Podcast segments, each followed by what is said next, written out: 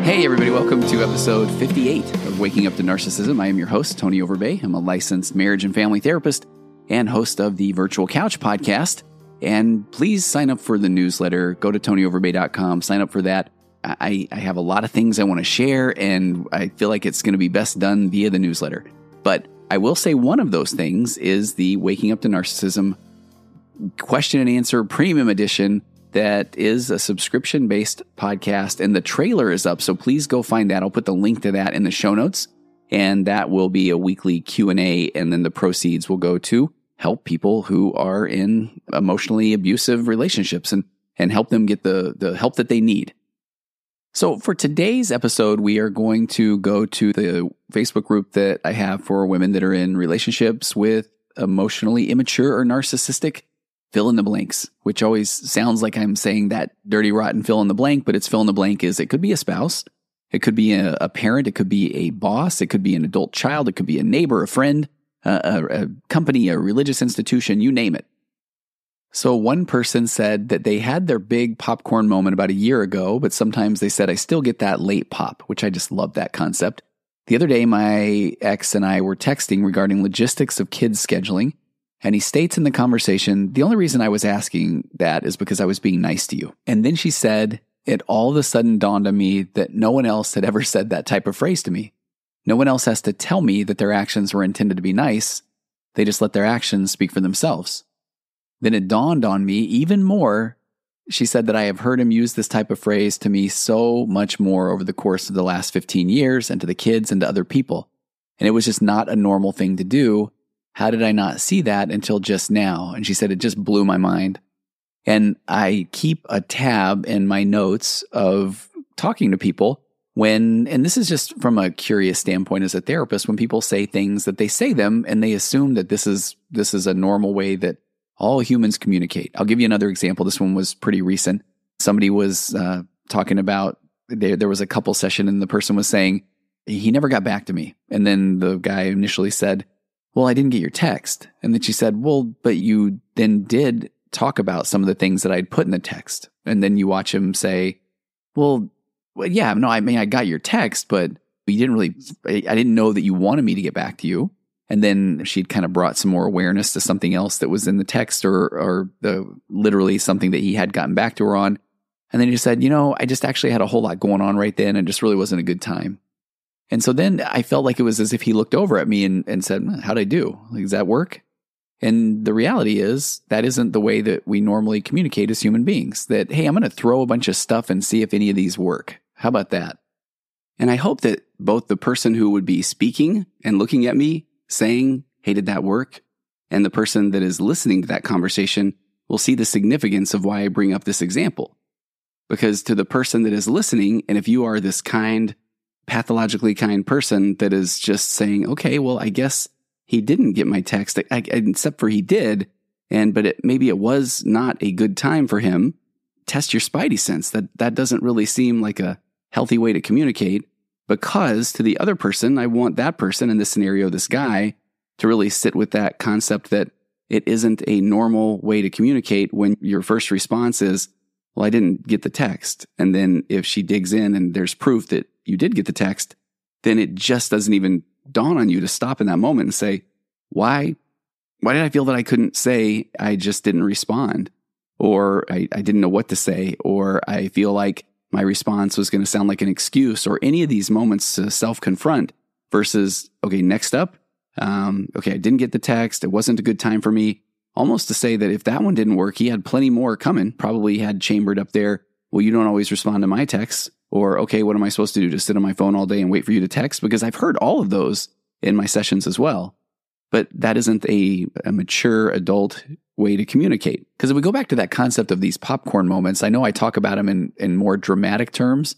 So that concept of the popcorn moment is that the emotionally immature or narcissistic person is going to say things to try to get you to take the bait, or they're pushing the buttons. So if you just sit back and, and eat your popcorn and watch the show, then you'll see them start to cycle through all of the different buttons that normally work. They may start with the, man, I am just a big piece of garbage. And then they kind of almost subconsciously look over and see if you go, no, you're not. You're a good person. But if you just grab a bite of popcorn, watch, then the next act might be, but apparently you think that you have everything figured out because that button's probably worked in the past. And then I say, I don't, I just have another bite. And then the next one might be the sad version of, oh my gosh, what what am I doing? I'm just, I'm going to lose my whole family. Or, and it can get to be the really scary ones too that have to do with, I don't even want to live. I hope that a boulder hits me, or these sort of things. And then if you don't take any of those, the, the bait, or let those buttons work, then you'll typically have the narcissistic exit where it's just the, fine, you know what? This is a ridiculous conversation anyway. I'm leaving. And I have more people when they learn to just stay and be present, but it's hard because those buttons are, they usually work. That's why people push those buttons. But then they start to recognize, wow, it really is. It doesn't really matter what I say or do because they are just looking for me to engage so that then they can get out of accountability. So I feel like the mini version of the popcorn moment, I don't know if we call it a hot tamale moment or something, but in those moments it would be, I didn't get your text. Oh, oh, that text. No, yeah, I did, but I don't remember. You didn't really ask me anything. Okay, well, okay, that's fair. I mean, you did ask me those things, but it really, it just wasn't a good time for me. Or, well, you don't always get back to me with your text. I mean, if we're being honest. So it's it's more of this junior version. Maybe we call it a junior mint version of the popcorn moments. But I just loved that she had shared that once she was aware of that, she said that that was just, it just helped so much more. And a couple of the comments I liked from people commenting about that post, someone said, you know, seriously, the things that we see when our minds are more clear and not being controlled anymore. And I think that is such a good way to put it. Someone else said, when we were at uh, the worst in our relationship, he would say, you know, I'm not a bad person. Or either sometimes, you know, neither one of us is a bad person. And she said, I was so baffled because I had never thought I was a bad person and later realized he was just validating himself. But it really is telling because why would somebody really need to say that if they were showing up being authentic and emotionally mature and knowing, oh, I, I'm not even, I'm not a bad person. I'm, we're just trying to learn how to communicate more effectively. And, and so that can really, it can be an eye-opener. I want to get to a question that someone had posed, and I really feel like this is where we'll spend the time today. And I got the permission of everybody in the group, or the people that had posted about this. So I'm going to change some of the details just to preserve some of the confidentiality. But this is going to be talking about the narcissistic father. So this person said they need some perspective. And they said, I'm so emotional that I can't even think straight, which right out of the gate, I appreciate the the vulnerability of this person, because when we are so emotional, we're, our amygdalas are hijacked, our heart rate's elevated, our cortisol's flowing, and we can't access that prefrontal cortex, the frontal lobes of the brain. We can't get to our logic because we're just in this anger, fight, or flight mode. So she said, okay, so my dad is the narcissist. And she said, I've been no contact now for a few years until my mom's funeral that was very recent. And, and I'm so sorry to hear that. I really am. She said, my issue is that I get a phone call from one of my siblings because my sibling is freaked out by my dad's girlfriend, and my sibling finally couldn't handle my dad's silence, so my sibling called to rant to me. She said, my dad doesn't want anybody to know that he's been dating someone since just shortly after my mom had passed away, but he's serious enough that he's introduced this person to some of his siblings, and word is he's preparing to propose. So she said, when I say he doesn't want anybody to know, he doesn't want me or my other siblings to know. He doesn't want the members of his church to know, and he doesn't want my mom's family to know. So he's avoiding calls from all of these people. So she said, now I'm sitting here and I'm just really fed up with the lies and the deceit, and I just feel like I want to let everybody know, like publish it to the world. I want everybody to know, especially my mom's family, who he really is. And she said, I'm guessing that's because I'm so mad because it feels like a betrayal of my mother. But she said, really, doesn't her family deserve to know? And she said, I think I would want to know if it was me, but am I just letting anger lead me to some toxic place? She said, I did just find out tonight, so I know that I'm super raw. And then she just posed to the group, is this legitimately something that needs to be shared? So let's break this thing down. One of the things I think is pretty fascinating, and these are the situations that I would not be aware of unless I was sitting in the chair that I'm sitting, working with the population that I'm working with. But I can honestly say that within the last year, I've had three different situations where the emotionally mature or narcissistic person got married within a month, two months, a very short period of time of the divorce, or in this scenario, the passing of a spouse. And I'm, and again, who am I to, to be that judgmental? the point that I'm going to, well, I'm a therapist that has dealt with this. I, I remember one time working with somebody that had come to meet with me, and they did feel guilty about moving on to a new relationship shortly after their wife had passed. But their wife, the more we broke things down, had been dealing with a, a terminal illness and had not really been herself for almost four years. And so this person had been reaching out and having a connection with someone for the last six months or a year of her life. And the irony here is that the wife had said, hey, I know you can't be alone, so I give you my blessing. But then he felt like if he shared that with anybody, that then it was going to make him just sound like a horrible person. So I, again, I know that that the situations, there's every situation's different. And this person had just such empathy, and they were actually coming into counseling to deal with this. But the situations I'm thinking of just within the last year are, I'm just going to say, the narcissistic person who didn't even tell their children, their adult children, their teenage children, that they were even getting married. In one scenario, the person found out, the person that I that I'm aware of found out that their their father had uh, gotten married through a social media post of someone else. And so they just said that they just found out that this had happened. And or another scenario where someone got married and didn't tell, they had several kids and didn't tell them, which that's the part where it, that isn't, and I'm going to pull the, I'm the normal police card, but that isn't a normal way that people act or, or communicate. And I feel like that's where the emotionally immature or narcissistic person does not want to deal with any uh, discomfort or any invalidation. And so they have most likely confabulated a narrative or a story that makes their version of that the right version.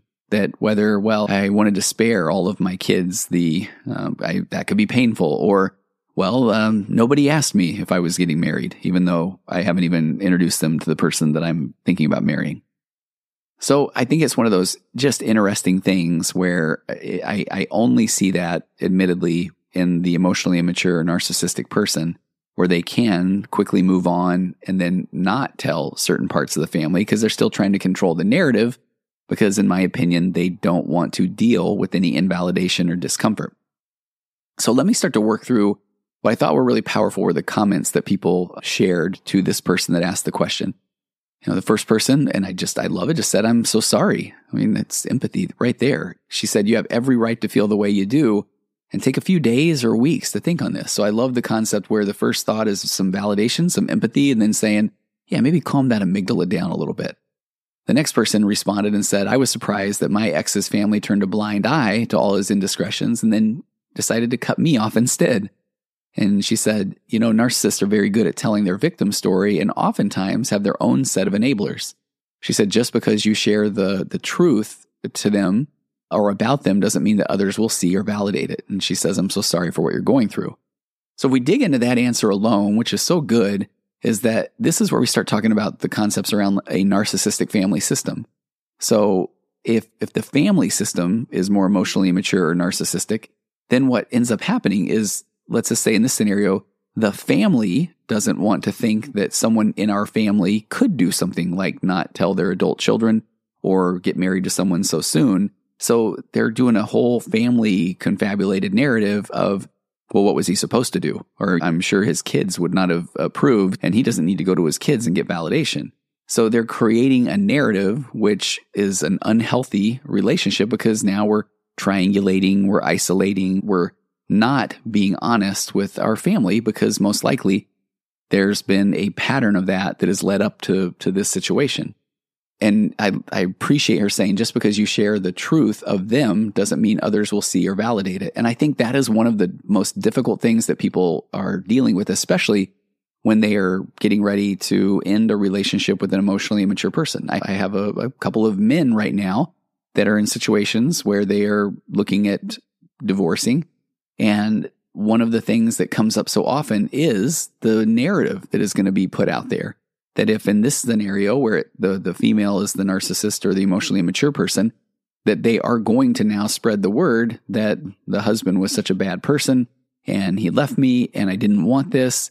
And so the husband at times will just be so just frozen by the narrative that's going to get out there that then it can cause him to start to feel like, okay, man, maybe I am the jerk. You know, what what is wrong with me? one of, I think, a difficult thing is just knowing that as you come to realize what is best for you or what's best for you and your children, and and need to do the thing that it might be a difficult thing to know that unfortunately you still can't control the narrative and what someone else is going to say about why things happen the way that they did. The next comment, I think, is a, is an insightful one as well. The person said, we've learned that narcissists can't be alone. And I think in this scenario, we're talking about that if the narcissist, if we really go back to that whole childhood wounding and trauma, so they have no sense of self and require external validation for their sense of self, which then also comes with a, a dose of no empathy or low empathy, then they have to have someone, in essence, around them at all times for them to either take that one-up position on or to go victim on, and in order to understand how or who they are. And so they don't really have, again, that that internal sense of self.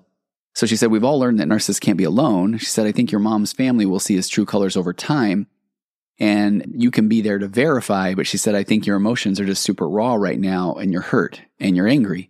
She said, remind yourself, he isn't doing this to hurt anyone. He just doesn't care. He's doing this for his own selfish well-being. Don't give him the gift of your anger about the situation, or it will only make him happier and you more hurt. And I, I just, I think there's so much wisdom in that answer that it can't be you. You aren't going to be able to say, hey, everybody, look at this. Look what he's doing. Because it's going to make it sound like you are the one that's trying to uh, be mean or, or make this person look bad.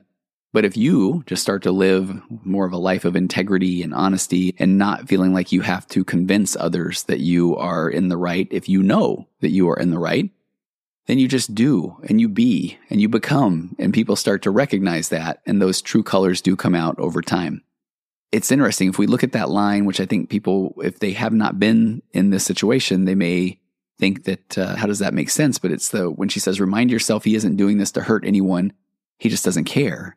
And that can sound really difficult, but it, it's not about hurting the the other person. It's about needing that narcissistic supply. He is doing that for his own selfish well-being. And I love her phrase where she says, don't give him the gift of your anger about the situation, because it will only make him happier and you hurt more. And and that will that's where people then burn a lot of emotional calories and spend a lot of energy trying to figure out the best way to to navigate a situation with an emotionally immature narcissistic person, and that is giving them far too much of your time. It really is.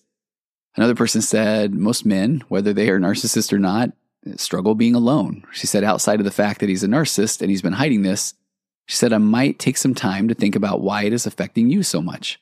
And then she shared a story of her own mother being single for uh, over three decades after her dad passed away.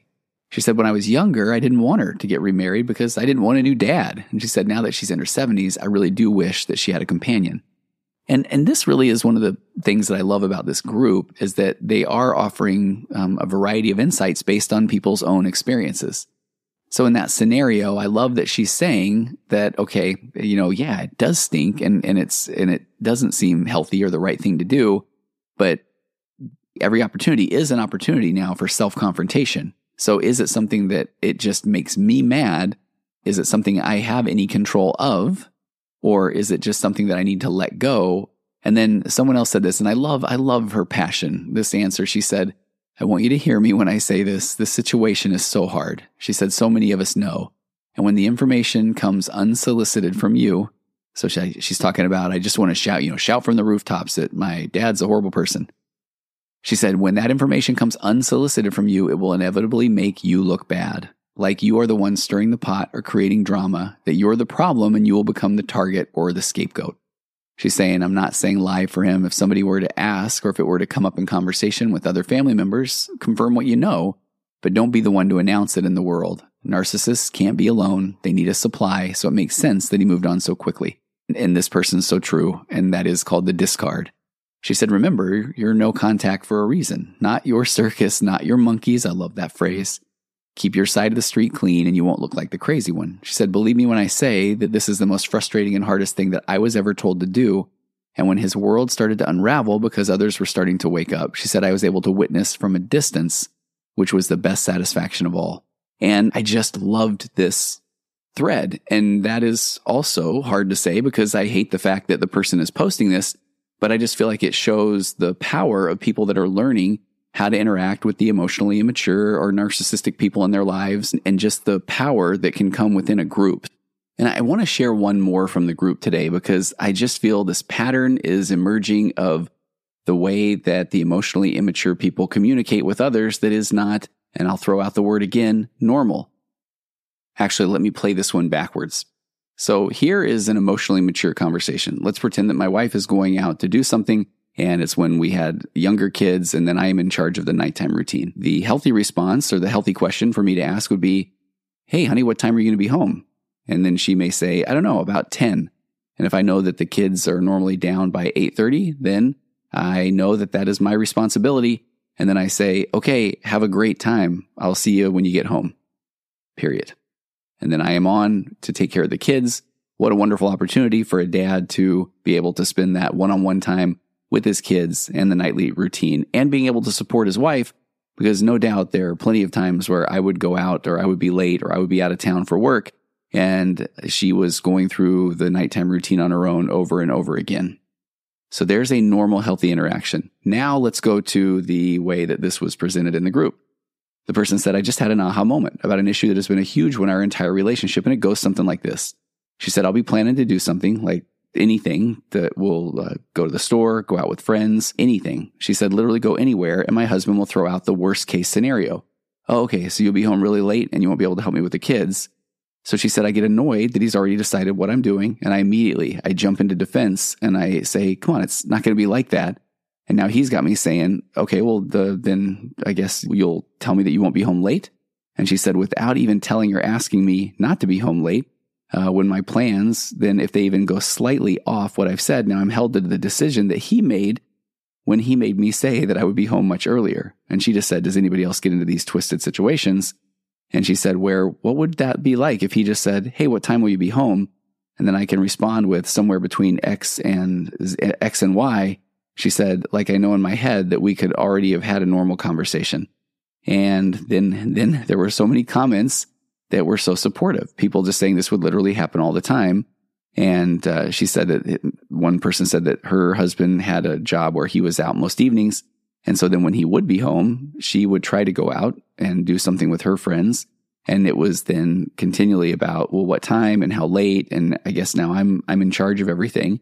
Someone else said, I think we've had that exact conversation. And she said, I think the key is uh, jumping to the defense, which she said is so easy in the moment. And she said, I've started just st- setting a boundary and saying, well, I didn't say that, which then will also turn into the, no, I didn't mean that. And I love the point that she made where she said, they're just looking for conflict. And that is the truth. And that button pushing, and, and let me try to just, I'm going to go on a little bit of a, just a train of thought here and talk about why does the emotionally mature narcissistic person push buttons to begin with? And here's just that scenario where it, when it was, it wasn't modeled in childhood, or when people just weren't allowed to do and be, that everything had to have an angle, or everything, there was uh, this almost this social capital or currency in every transaction. So that, well, what are you going to do for me? Or, okay, I need to make you feel bad so I can keep this in my back pocket and pull it out when I need something. So everything becomes this tit for tat, or this Uh, you scratch my back, I'll scratch yours kind of a mentality. But what the emotionally immature narcissistic person doesn't realize is that isn't reciprocity. They're just trying to make sure that they will get their way. So when the activity or the event benefits them, they're not keeping track saying, oh man, uh, my spouse is an amazing human being, and now I, I owe them. Uh, I owe them the same respect if they want to do something. No, they go and do when they want to do, because that's what they want to do. But then when it's time that you want to do something, now here's an opportunity to make you feel bad or guilty, so that now they can have this, you know, again, this currency, this emotional currency to then use against you, to then make themselves feel even better when they want to do whatever they want to do, and then make you feel worse when you want to do what you want to do, because that's impacting them. Because then all of a sudden, now they are being asked to take ownership or responsibility for something. And it can be anything. I mean, a, a, a you know a, a dad can actually enjoy bath time with his kids, but it's the concept that, well, where now I have to do that, instead of looking at that as an opportunity that they have to connect with their children. So the, that question, it just leads to so many other other thoughts or concepts around why the narcissist wants conflict. And it's because If you go to the very depths of attachment and attachment issues with the emotionally mature narcissistic person, this is where they weren't, they did not have a secure attachment with their parent. So it really did matter what they did or who they were or how they showed up in order to get their needs met. And so uh, this is that, it's that concept where a kid will do anything to know that they exist or that they matter. Now, matter doesn't mean that they are cared about, but matter means to know that they exist. So as a child, that that constant conflict, whether they were doing something that their then their emotionally immature narcissistic parent then said, uh, hey, nice job, champ. You remind me so much of myself. Or I, I notice how good you are at doing whatever this, whatever it is you're doing. And that must be because I have taught you that. Or uh, there's that conflict of the parent saying that I see what you're doing there and I was so much better than you at that when I was your age. But it's always, there's always a transaction happening. There's always a one up or one down position happening. So by the time this emotionally mature narcissistic person hits adulthood and they're in their relationships, that's just, again, the air that they breathe. And so that can just be very, very difficult when everything does start to seem like, what's the angle? Or why can't we just have a normal conversation or a normal night? Or why can't we just do things because we want to do them? And it doesn't have to be, well, you did this and I did this and you never do this.